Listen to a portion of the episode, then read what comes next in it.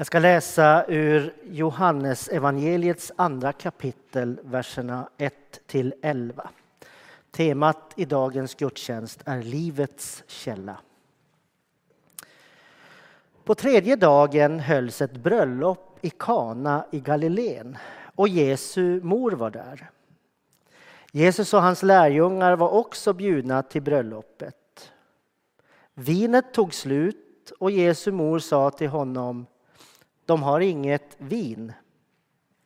Jesus svarade, låt mig vara kvinna, min stund har inte kommit än. Hans mor sa till tjänarna, gör det han säger åt er. Där stod sex stora stenkärl för vatten till judarnas reningsceremonier. Och vart och ett rymde omkring hundra liter. Jesus sa, fyll kärlen med vatten, och de fyllde dem till bredden. Sedan sa han, ös upp och bär det till bröllopsvärden. Och de gjorde det. Värden smakade på vattnet som nu hade blivit till vin. Och eftersom han inte visste varifrån det kom, men det visste tjänarna som hade hällt upp, öst upp vattnet, då ropade han på brudgummen och sa alla andra bjuder först på det goda vinet och på det sämre när gästerna börjar bli berusade. Men du har sparat det goda vinet ända till nu. Så gjorde Jesus det första av sina tecken. Det var i Kana i Galileen. Och han uppenbarade sin härlighet och hans lärjungar trodde på honom. Amen.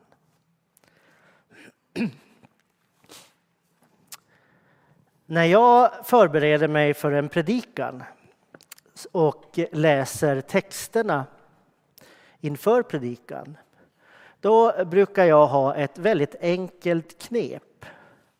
Jag brukar alltid titta efter vad är det som sticker ut i den här texten. För det är ju så när man predikar år ut och år in och även när man är kristen år ut och år in och går i kyrkan så blir man lätt hemmablind för de här texterna.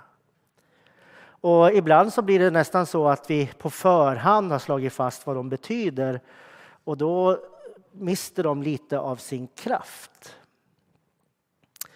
Det finns ju några saker som sticker ut i nästan alla bibeltexter.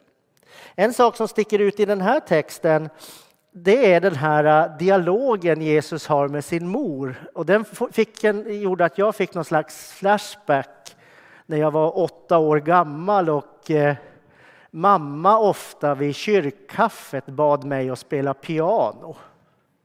Jag vet inte om ni känner igen det där. Alltså man, jag gick på musikskolan i Luleå och så gick jag och tränade piano motvilligt. Och mamma var jätteglad och så var hon ju lite stolt över det där. Och så varje gång det var kyrkkaffe då så kunde hon liksom komma på så här, Ulf kan inte du spela? Och det var bland det värsta jag visste. Ni vet när man måste liksom spela upp och sådär. Och, och många gånger sa mamma sluta. Och så gick man ju dit och så spelade man då det där till Paris eller något sånt där. Man känner ju igen Jesus här, eller hur? Eh, de har inget vin, lite så här eh, insinuerande till Jesus. Och man kan liksom på det sättet säga att ja, men det här är inget andligt, det här är verkligen mor och son och han blir lite irriterad. Låt mig vara kvinna. Vad ska jag liksom börja showa nu? Liksom? Eh, min tid är inte inne och det där behöver inte vara något jätteöverandligt utan det kan vi alla känna. Liksom, jag spelar väl upp när jag tycker att det är dags.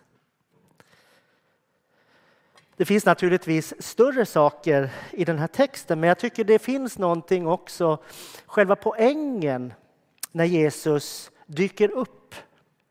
Det är att han har kontakt med det mänskliga på ett sådant sätt så det är väldigt likt, eller det är ju som oss. Och samtidigt gör han anspråk på att uppenbara det gudomliga. Just den där äh, dubbelheten fångar Jesus som vi också kan säkert känna. Både det mänskliga men också att vi är utsatta för krafter och ibland äh, agerar på ett sätt som vi inte hade räknat med och så blir det någonting bra. Det finns en annan sak naturligtvis i Johannesevangeliet som är spännande. Och det är att Jesus eh, startar hela sin verksamhet i Kana. Varför gör han det? Johannesevangeliet är det enda evangeliet där Kana är just startpunkten. Galileen är ju det andra, men den minsta gemensamma nämnaren mellan Kana och Galileen är ju att det är två städer eller byar eller platser där judarna och det israeliska folket, det var liksom platser där man ju förmodligen inte alls trodde att Messias skulle dyka upp. Jag tänker att det också säger någonting, att Jesus han tar det som är någon slags omväg för att verkligen visa vem han är.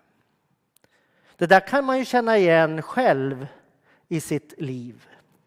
Att många gånger måste man gå dit det är okänt eller det som är främmande för en för att verkligen hitta eller komma på vem man är. Man kan ha massor med planer i livet och man kan liksom rationellt staka ut livet och tänka att Nej, men så här ska det bli. Och så upptäcker man så blev det ju inte alls. Eller jag känner att jag, be jag behöver göra en egen resa.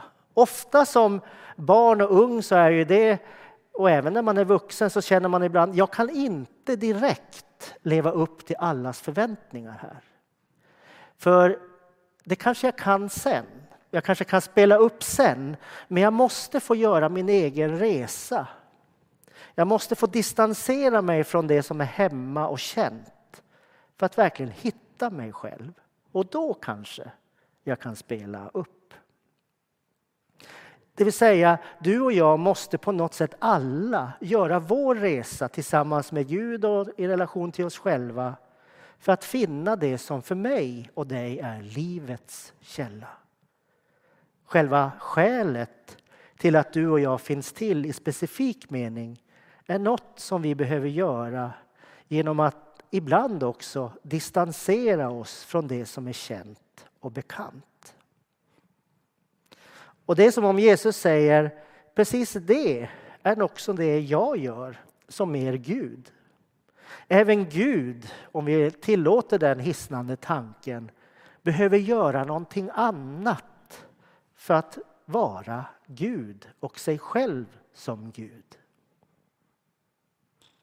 Och ett sätt är att bortom alla de messianska förväntningarna dyka upp i Jerusalem och uppenbara hur nu ockupationsmakten, kanske till och med bryta ner den med strid och krig.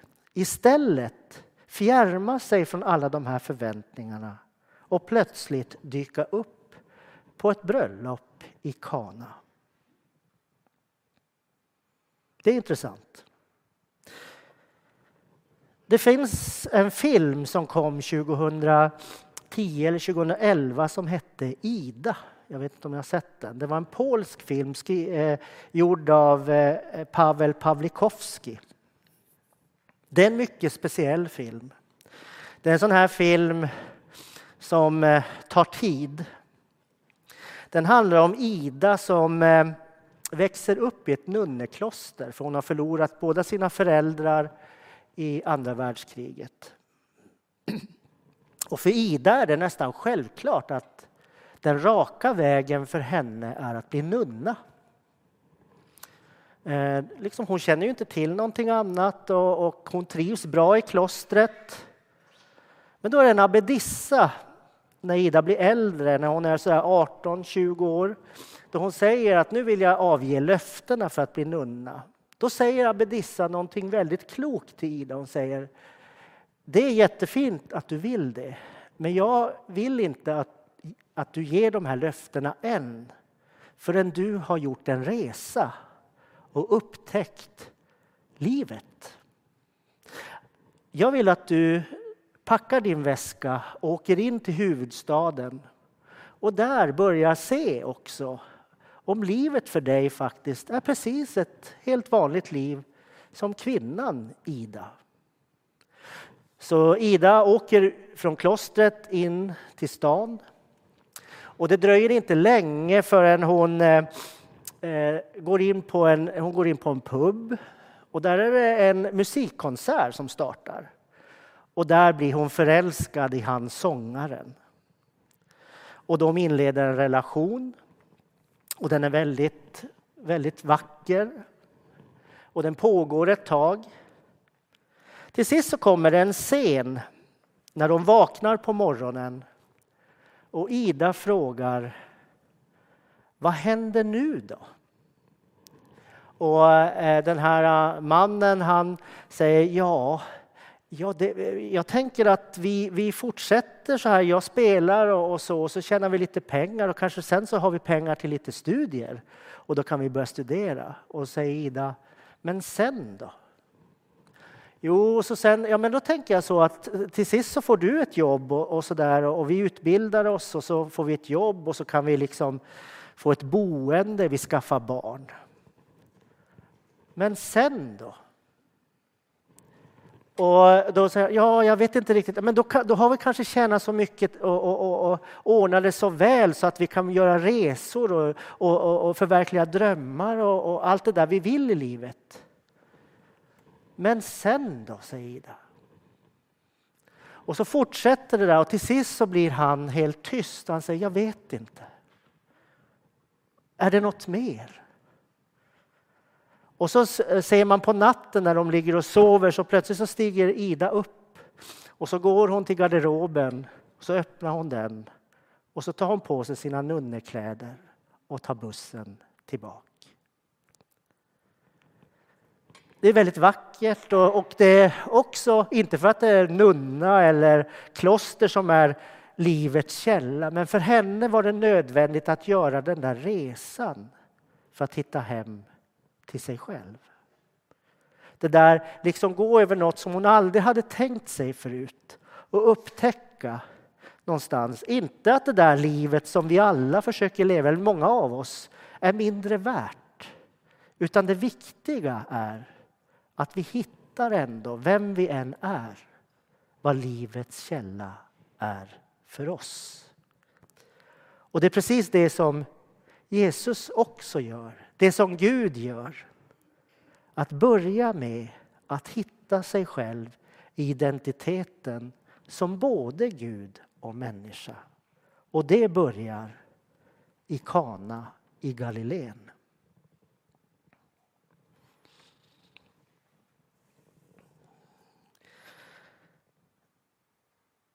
Det är ju rätt intressant det här med vinundret. På ett sätt så är det det mest meningslösa under man kan göra. Eh, 600 liter vin. Det eh, eh, är naturligtvis väldigt mycket. Det är rätt intressant att det sägs att det är 600 liter vin. Det verkar ändå som mängden ska ha någon slags betydelse. Och man kan ju då fundera kring vad är det liksom Jesus menar med det här. Ett sätt är att tänka kulturellt. Att eh, Jesus faktiskt rent, om vi nu tar den mänskliga sidan, eh, fattar att ett bröllop i Kana, och då ska man veta att den kananeiska kulturen, det är en kultur inte i det måttliga, utan har man fest har man eh, eh, god relation med gudarna, då har man mycket. Väldigt mycket. Och är det så att vinet tar slut på ett bröllop i Kana, då är det här bröllopet, släkten, familjen, brudparet satt på skam för många, många år framåt. Jag tänker att det ändå finns någonting här hos Jesus som, där han också fattar att ja, men det här, redan här ska en Gud som träder in och visar på något annorlunda inte ställa det här paret på skam. Någonstans så, här ska jag också visa att Gud förstår även det här mänskliga. Det är inte här kristendomen skiljer sig nödvändigtvis från den kananeiska religionen. Det är inte här det ligger. Ingen människa, oavsett kultur, ska hamna på skam i den här meningen. Så det tror jag är ett skäl till att Jesus gör det här undret. Det andra skälet är naturligtvis att Jesus vill visa på sin gudomlighet. Och det han vill säga är att ni vet, när allt det här livet, allt det här goda som ni har här, allt det här som är bröllopet, alltså höjdpunkten i en människas liv. Den festen tar till sist slut. Och vi kan alla komma till en punkt i livet där våra bägare, våra glas är tomma. Vart går ni då? Och det Jesus säger är, då finns det ett annat bröllop. Det finns ett bröllop med livets vatten, med livets källa. Det är inte slut när det är slut. När det är på våra lågaste punkter i livet så är det där vi också kan vara närmast Gud. Vinundret visar också att det finns en källa i den gudomliga meningen som aldrig tar slut. Oavsett om det tar slut för oss så fortsätter livets källa att ge och att ge.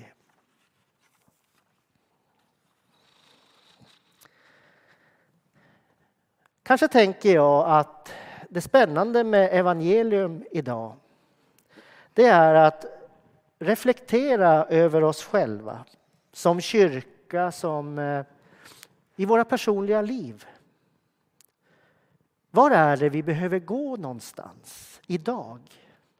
Där det inte är så känt för att hitta hem igen. För visst är det så att vi liksom gång på gång behöver göra de där resorna för att hitta tillbaka till vem vi är. Det är det som gör livet stort.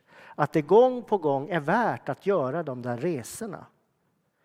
Och det är ju olika tider i våra liv så det är ingen generell budskap på det sättet.